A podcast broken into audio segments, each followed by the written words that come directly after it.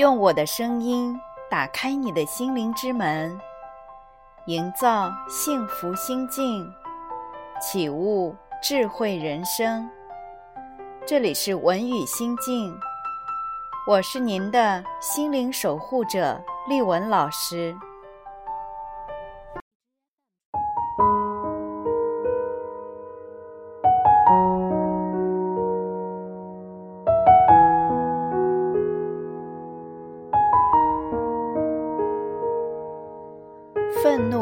是一个不好的情绪吗？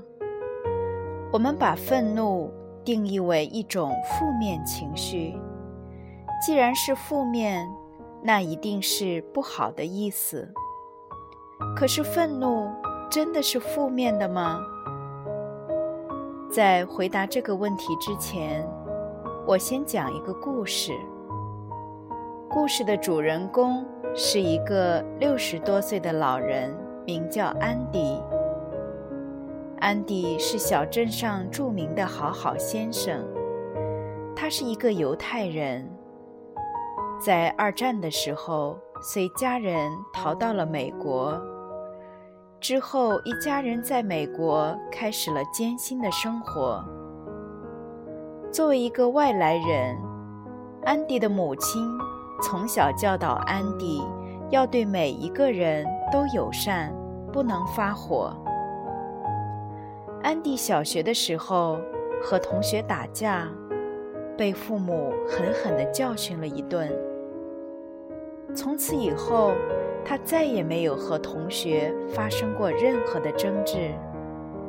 他大多数时间都默默无闻、安静温和。这样的性格一直延续到他成年。安迪的一生经历了很多不幸。经济萧条的时候，他一定是第一批被裁员的人，因为老板知道，反正裁掉他也不会有什么麻烦。他的第一任妻子出轨，和他离婚了，并且霸占了他的房产，他也没有抱怨。因为一次医疗事故，他失去了一只眼睛，他也没有去找医院的麻烦。安迪六十五岁的时候，他住进了养老院。六十七岁的时候，被查出患上肺癌，大概只能活半年。拿到诊断书的那天，安迪沉默地离去。安迪的子女希望他可以回到家里，但他拒绝了，仍然回到养老院，并且独自关到房间里，沉默了好几天。几天后的安迪发生了翻天覆地的变化，他开始抱怨养老院对老人的护理不周到，指责护工们工作掉以轻心。他甚至鼓动老人们绝食来抗议养老院的伙食。他开始每天写信去政府办公厅投诉，并且打电话去电视台说养老院虐待老人。这位好好先生很快变成了养老院里最可怕、脾气最大的老人。但是安迪的举动也很快获得了一系列的回报。在媒体大力的报道下，政府拨款修缮养老院，养老院也将老人们的衣食住行标准提高了不少。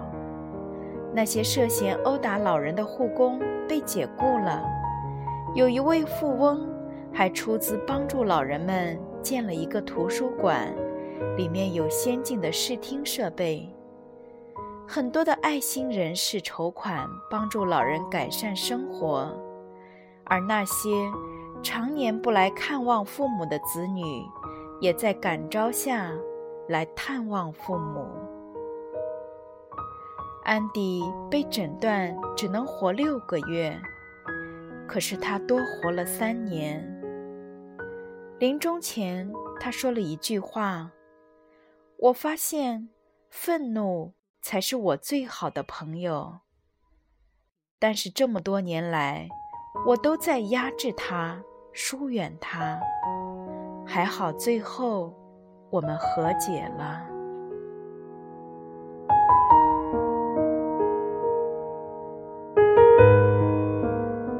不知道有多少人像生病前的安迪一样，他们一直在和自己的愤怒做斗争，却从来没有认识过这位朋友，也不知道该如何利用它。愤怒究竟是什么呢？愤怒是痛苦的一种自然反应，痛苦不仅仅是身体上的疼痛。还包括心理上的疼痛。当一个人感觉不舒服、被拒绝、被威胁或者失望的时候，愤怒就会出现。但是疼痛本身一般不会导致愤怒。愤怒的出现是因为痛苦或疼痛还伴随着某种想法。能够引发愤怒的想法，往往隐含着个人的评估、假设以及对情景的解释。愤怒通常指向某一个目标，他们或许是另一个人、一群人、一种规则，甚至是自己。那么，愤怒到底有什么作用呢？在通常情况下，愤怒只是一种替代情绪，它为人们掩盖着其他那些真正让自己痛苦的情绪，比如恐惧、胆怯、被伤害，或者是失望。一个沉浸在痛苦中的人，可能只会思索痛苦，但是愤怒的人。会思考如何应对那些给他们造成痛苦的人，这种痛苦转移也就转移了他们的注意力，从自己这里转移到别人那里。所以，愤怒其实是对自我感觉的一种保护，使人对自己感觉不那么糟糕。除了可以改善对自己的感觉。愤怒中还包含了力量和尊严，将软弱和无助的感觉暂时掩藏起来，给人一种控制感。一个小员工，处处小心谨慎，害怕得罪各种领导，但默默无闻、辛勤工作，却成了领导的替罪羊。他可能因为愤怒离职，走出自己曾经不敢走的一步。一个总受同学欺负的孩子，可能因为愤怒和挑衅他的人打了一架，或许从此再没人敢轻易的欺负他。由于愤怒总伴随着一种想法，所以一个人愤怒的时候。他的内心往往有一种声音：“这不公平，不应该这样，太过分了。”他们在占我的便宜。正是因为有了愤怒提供的力量，一个人才能维护自己的利益和尊严，有勇气去面对高于他的力量。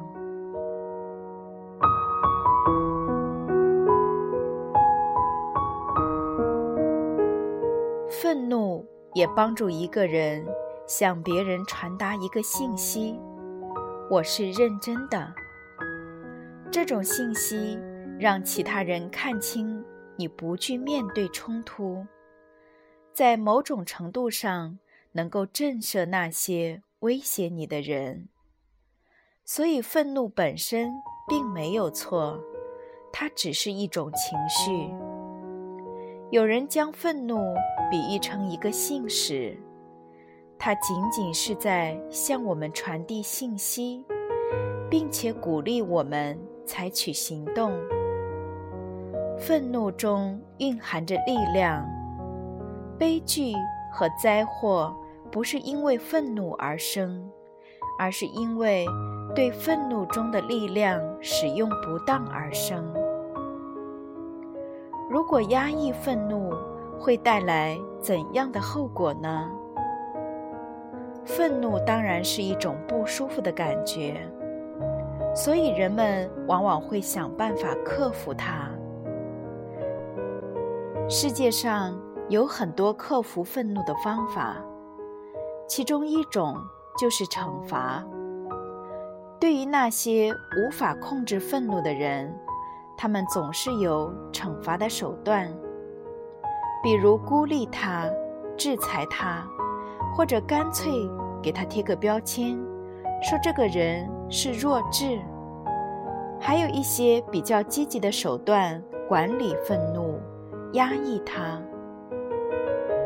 父母、老师在孩子小时候就反复的给孩子灌输一种思想。生气是不好的，你不能生气。所以发脾气的小孩子往往会被家长揍，或者会被老师惩罚。当一个人压抑愤怒的时候，这种情绪并没有走开，他拥有的力量也没有消散，相反，他会深入内心更深的地方。有人可能会找一些薄弱的环节发泄出来，比如对更弱的人发泄，或者任由这种情绪在身体里日渐积累，造成内在的混乱，影响身体的健康。如果一个孩子在经历愤怒这种情绪的时候，总不能顺利的表达，可能会造成两种后果。有人会将自己所有的挫折、痛苦、自卑等感觉用愤怒去表达，滥用愤怒的力量，不去触碰自己真实的内在，从而失去了思考的机会，渐渐成为垃圾人。而另外一些人，则用生命力去压制它，用身体去承载愤怒的力量。等待某一次极端的爆发，或者转向自我攻击。总之，他们不会去了解自己愤怒背后的含义。一个在童年时期压制了太多愤怒的孩子，可能进入青春期以后会特别的叛逆，尤其会反叛曾经压制过自己的父母以及学校制度等等。但并不是所有的孩子都会将曾经压抑的愤怒在某一个阶段表现出来，还有一些人会用一些方式关闭自己的感觉系统。他们可能会将自己看成一个思考型的人，这种人给人的感觉往往比较理性、淡定，人们会对他的从容、和善表示赞赏。但是因为这种人自己不会处理情绪，他他们其实很难与别人在情感上连接。那些不愿意表露愤怒的人，往往会在婚姻关系上遇到障碍，而且很难成为一个好的伴侣。在婚姻中，夫妻双方都能够表达愤怒。比一方表达愤怒，一方无所回应的关系更健康。当伴侣表达愤怒或者不满的时候，这种思考型的人要么回避，要么强调自己观点的正确性，完全看不到对方的感受。更加恐怖的是，情感丰富的人与情感克制的人会互相吸引。所以，这一类思考型的人和他们吸引来的伴侣，在婚姻中的幸福感往往比较低。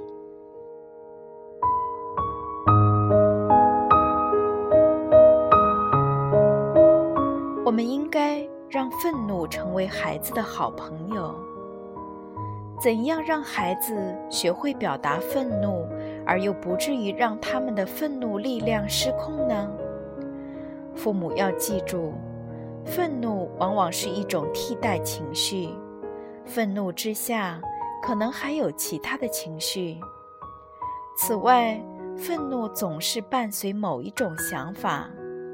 当孩子发脾气的时候，父母要学会引导孩子去思考愤怒真实的意义是什么，而不是禁止他们表达愤怒。父母只需要说一句话：“我知道你在生气，你可以生气，但是生气在告诉你什么呢？”